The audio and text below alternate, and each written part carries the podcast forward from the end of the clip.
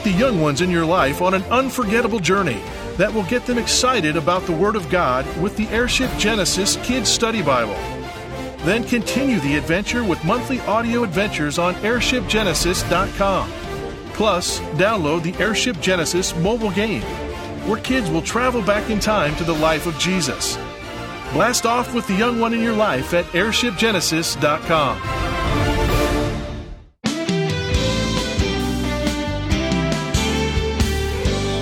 It's one of the most storied friendships in the entire Bible and proof positive that God doesn't want His children to suffer loneliness.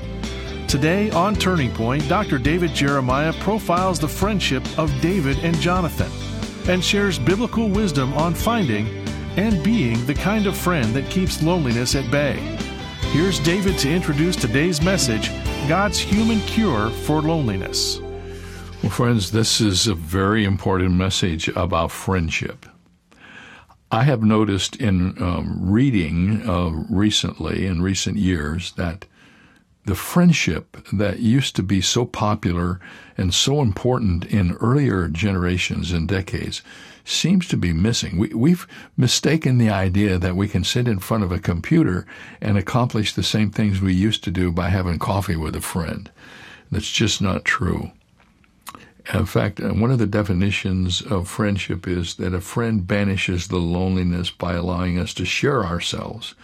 Ralph Waldo Emerson once wrote that a friend is one who will make us do what we can when we're saying we can't. I uh, I think there's so much to be learned about friendship, and the Bible is a good place to begin. Today we're going to talk about friendship, and we're going to use the backdrop of one of the great friendships in all of the Scripture and that is um, the friendship of David and Jonathan. I hope you will stay with us as we teach this lesson today. And then tomorrow and Thursday, we're going to talk about God's heavenly cure for loneliness. So we have some really encouraging lessons coming up beginning today. And uh, there's an encouraging book to go with all of this. It's the book, God Has Not Forgotten You. He is with you even in uncertain times.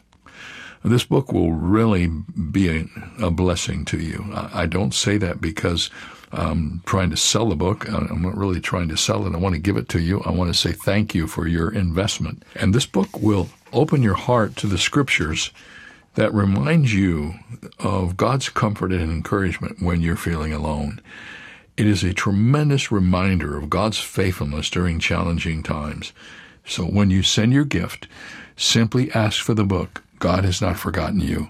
It will be on its way to you before you know it, and you'll be blessed by its content. Well, let's get started now uh, as we talk about God's human cure for loneliness. Open your Bibles, open your heart. Let's study the Word of God. 1 Samuel 18, verses 1 through 4.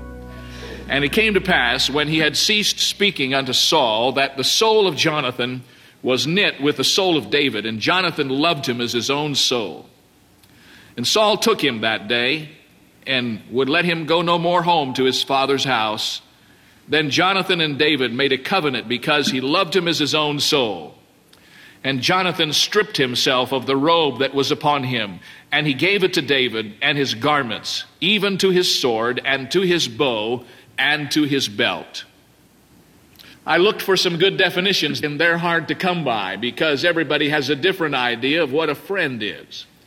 I think one of the best ones was written by a 13 year old girl who said, A friend is one in front of whom you can be your own true self. Ralph Waldo Emerson once penned these words about friendship. He said, A friend is one who will make us do what we can when we are saying we can't. And then he wrote later on, he said, I do with my friends as I do with my books. I would have them where I can find them, but I seldom use them. I personally think the Bible has some of the best definitions of friendship you'll find any place in literature. One particular passage written by Solomon in the Old Testament says that a friend loveth at all times. Proverbs 17 17. Here's another one that I like. Proverbs 18:24. A man who hath friends must show himself friendly, and there is a friend who sticketh closer than a brother. Now, if you survey your life, you'll discover that you have four different kinds of friends. First of all, you have what we might call contact friends.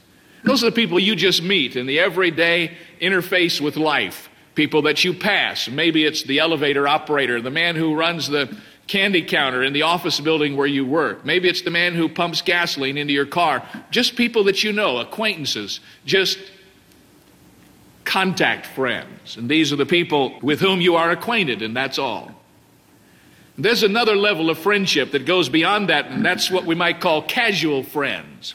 And these are people who have common interest with you, people with whom you are free to speak. I have many casual friends with whom I talk about sports. We have that one little thing in common. We just get together and talk about athletics and sports. Then there's a third level of friendship that goes beyond the contact and the casual friends, and that's what we might call close friends. A close friend is one who shares a common goal, someone with whom you are probably in harness over some issue. Maybe it's a partner in a business. At least, hopefully, it's your wife or your husband. Maybe it's the person you work with in the office where you hold forth, or maybe it's an associate in some endeavor. It's a close friend. But the kind of friendship I want to talk about today is a very rare kind of friendship. In fact, while I'm sure most of you can cycle through in your own minds and find contact friends and casual friends and close friends, if you're really honest about this fourth category, you'll find it hard to name more than one or two people in your life who qualify under the fourth category. This is what we might call a committed friend. Do you know what a committed friend is? A committed friend is a friend who cares enough to confront you about the blind spots in your life. A committed friend is one who loves you enough to tell you what's wrong with you so you can be better. And hopefully, if you're married, you are a committed friend to your spouse. You know, it's amazing to me as a counselor on occasion to discover how many people who are married who aren't friends. But friendship is a valuable commodity and it's something worth deciphering in our own lives. Whatever level of friendship you might be pursuing at this present time, there's probably no better example of a true committed friendship relationship than that between David and Jonathan. And there's some characteristics I want to share with you very briefly about their relationship.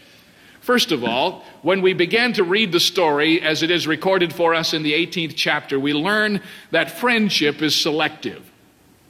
It says in the first part of chapter 18 that it came to pass when he had made an end of speaking unto Saul that the soul of Jonathan literally became knit to the soul of David, and Jonathan loved him as his own soul.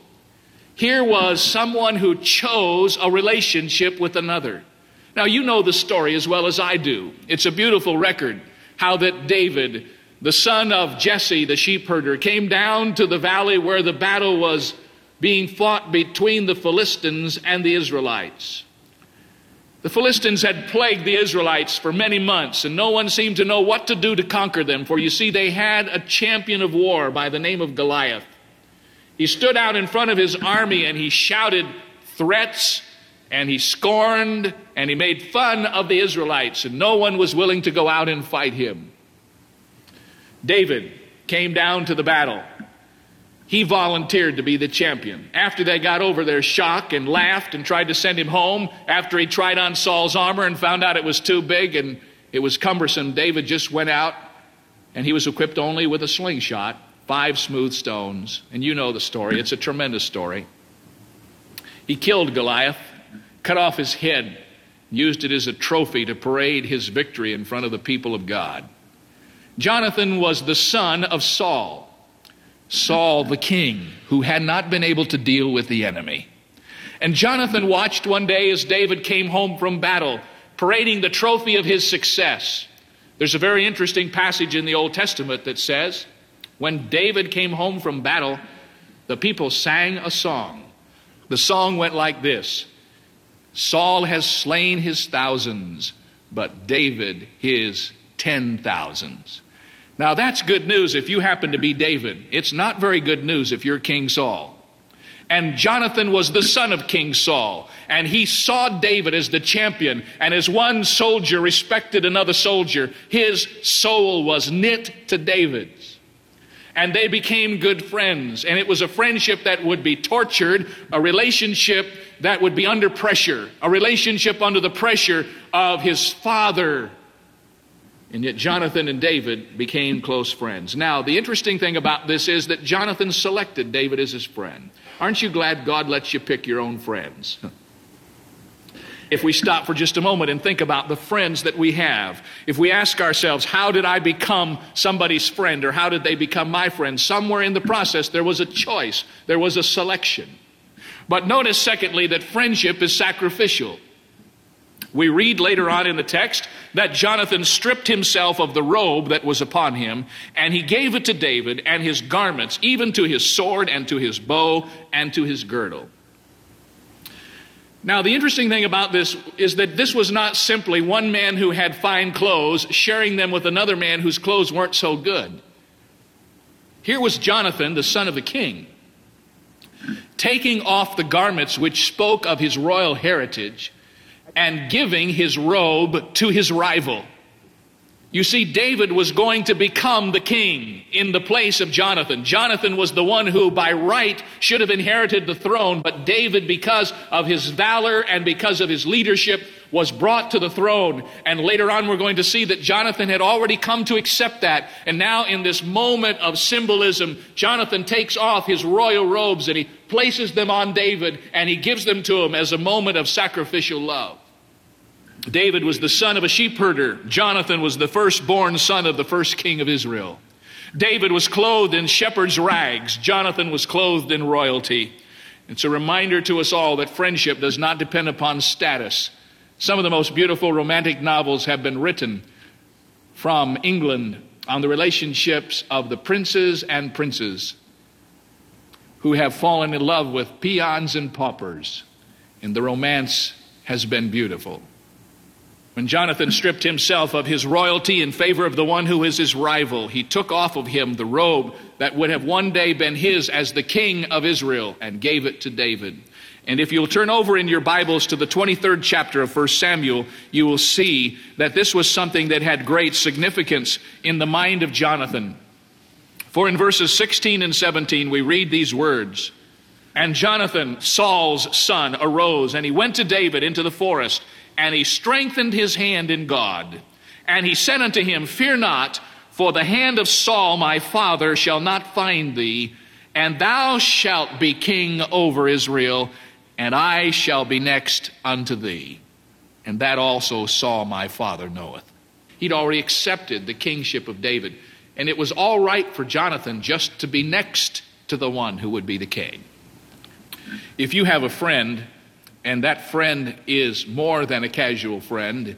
That friend is more than a close friend. That friend is a committed friend. In that relationship, there is one ingredient which is always present in that kind of a relationship it's the ingredient of sacrifice. For a friend will always sacrifice for the one loved. Friendship without sacrifice is no friendship at all.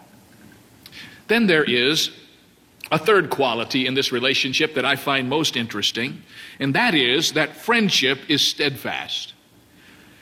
Uh, the interesting thing about Jonathan in his relationship with David is that he did not build his relationship with David on the ruins of his relationship with his father. Somehow, though I don't know quite how he did it, through all of the strain and the stress of Saul's attempt to kill David and to wipe out this threat to the kingship, Jonathan stood in the middle between these two rivals, and he never lost touch with either one of them. He was faithful to his father in as much as he could be. He was faithful to his friend at all times. There was no attempt on the part of Jonathan to manipulate his father in order to protect his friend, and there was no attempt on Jonathan's part to manipulate his friend to gain some advantage for his father. If you come to the end of Jonathan's life, to the end of Saul's life, you discover that his relationship with his father, who was the enemy of his friend, somehow maintained all the way through. And in 2 Samuel 123, we read that Saul and Jonathan were lovely and pleasant in their lives, and in their death, they were not divided. And I would just pause here to express to you that it is very easy, if we are not careful, to build one friendship on the ruin of another. That is so prevalent among young people. It is a very common practice among teenagers as they're growing up. Have you noticed how they flee from one friend to the other, leaving this friend in order to gain the friendship of this one? But true friendship does not build a relationship on the ruins of a lost relationship. And David and Jonathan illustrate that principle about friendship.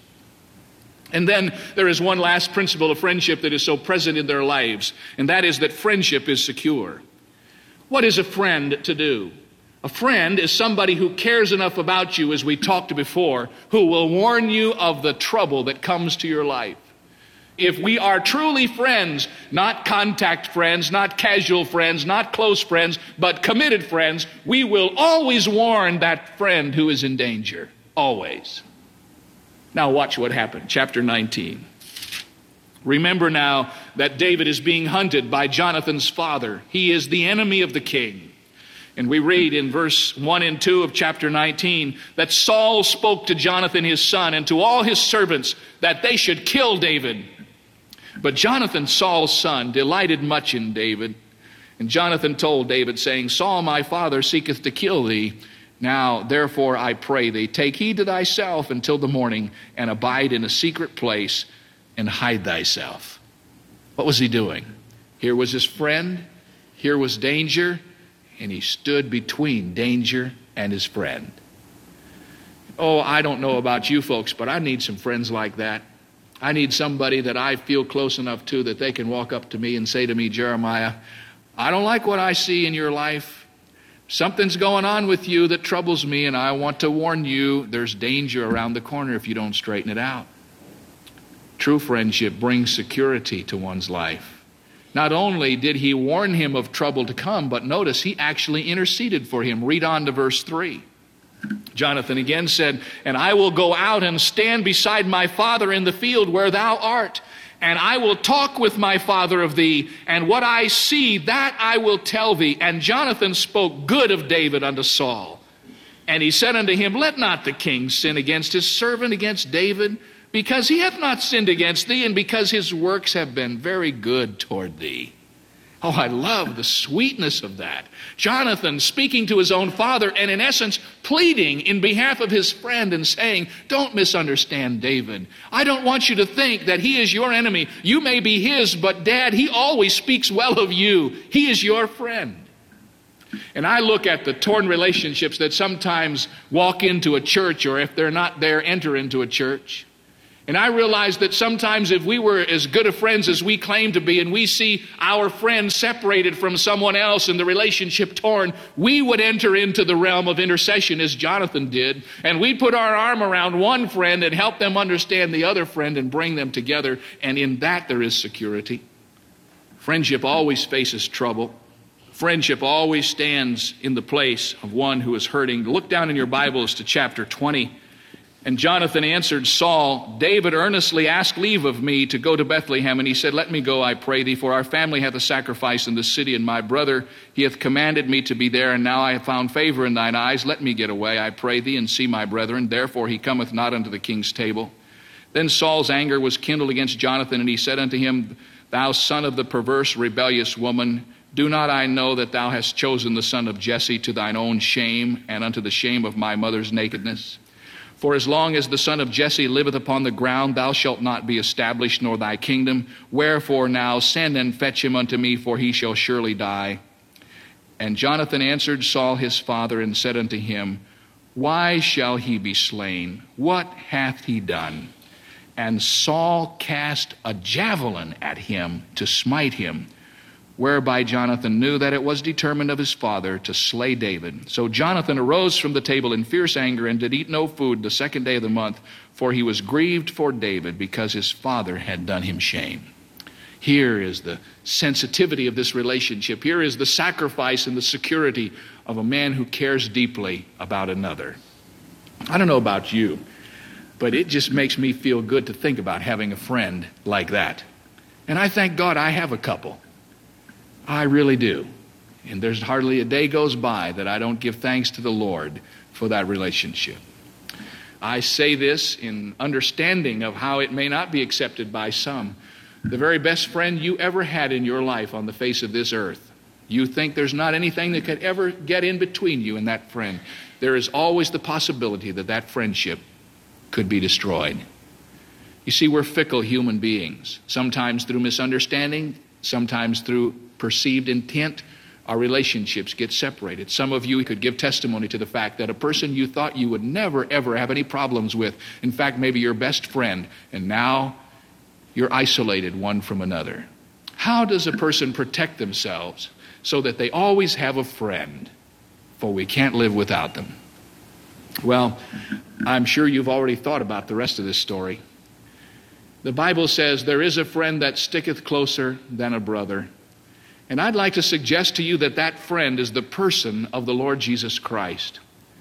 I want you to know that though I have two men in my life who are my best, closest friends, men that I could tell anything that was in my heart, even to those two men, there are some things that I cannot say.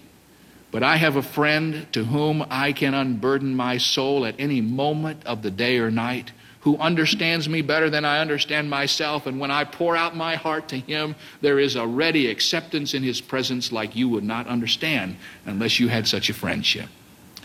And that friend, of course, is the Lord Jesus Christ. I couldn't help but think of the relationship of David and Jonathan as a picture of my relationship with Christ. And I'd like to suggest some analogies that I find very helpful to me. As Jonathan selected David, so Jesus Christ selected me. I know some of you have trouble with that, and I don't need to get into all of that except to say, I know personally that I didn't find the Lord, He found me.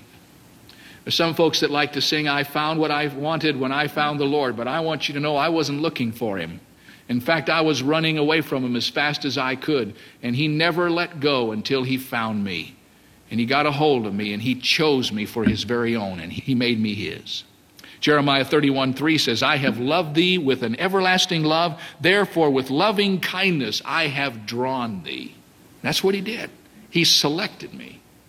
As Jonathan sacrificed for David, Jesus Christ sacrificed for me.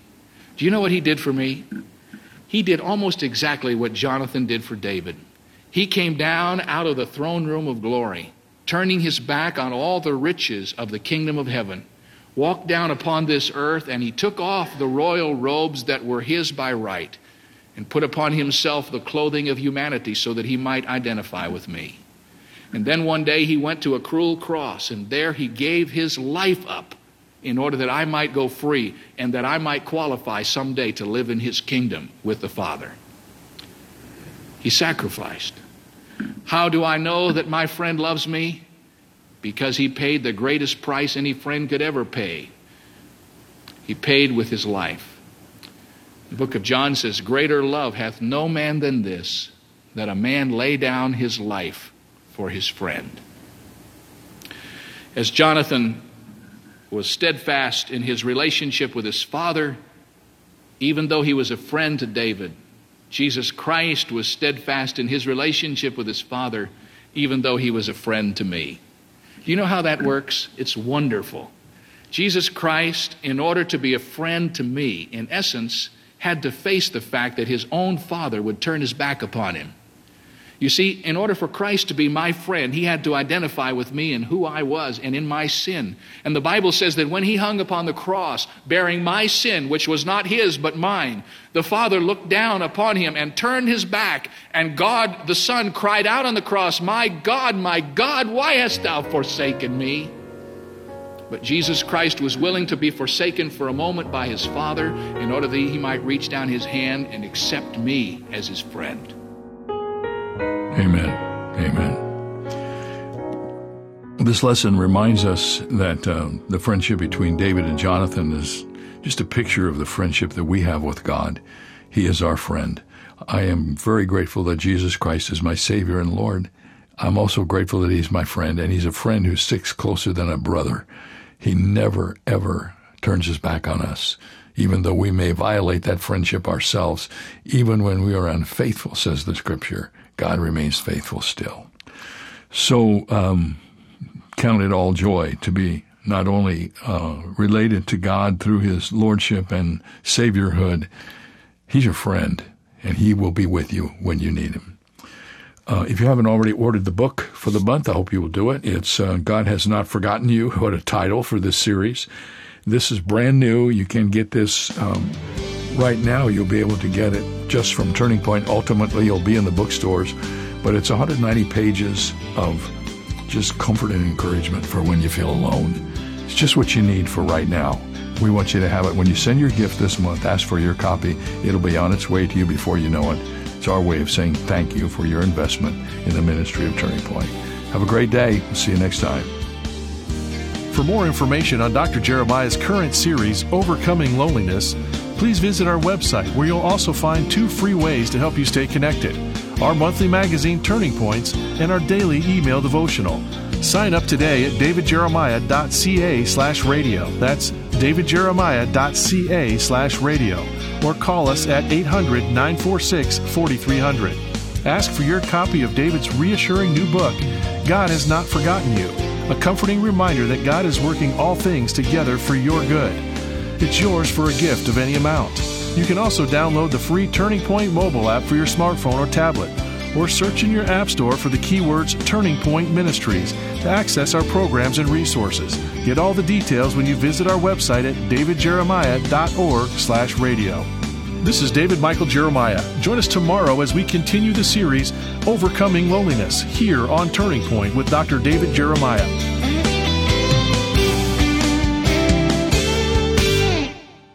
Thank you for your prayers and support of Turning Point. We invite you to make an even bigger impact by becoming one of our Bible Strong partners, a special group whose support of the ministry is crucial in helping Dr. David Jeremiah deliver the unchanging Word of God to an ever changing world. Turning Point is committed to presenting sound biblical teaching all across Canada. And when you stand with us in partnership, we also commit to you to provide you with empowering resources to keep you Bible strong. When you set up your online account at davidjeremiah.ca slash Bible Strong, you will have instant access to Dr. Jeremiah's topical living library audio messages and his companion booklets, exclusive club resources, and our quarterly Influencing Your World newsletter. You can also purchase additional study guides at a 50% discount for personal or small group studies with our convenient one click checkout. Plus, join our exclusive Facebook page. You will have special access to new audio podcasts and additional content from Dr. Jeremiah. Join with other Bible Strong partners today by committing to give $25 or more each month. Your prayers and donations are the backbone of Turning Point, keeping us Bible strong. For more information or to join, visit our website today at davidjeremiah.ca slash. Have you ever wondered what your legacy will be?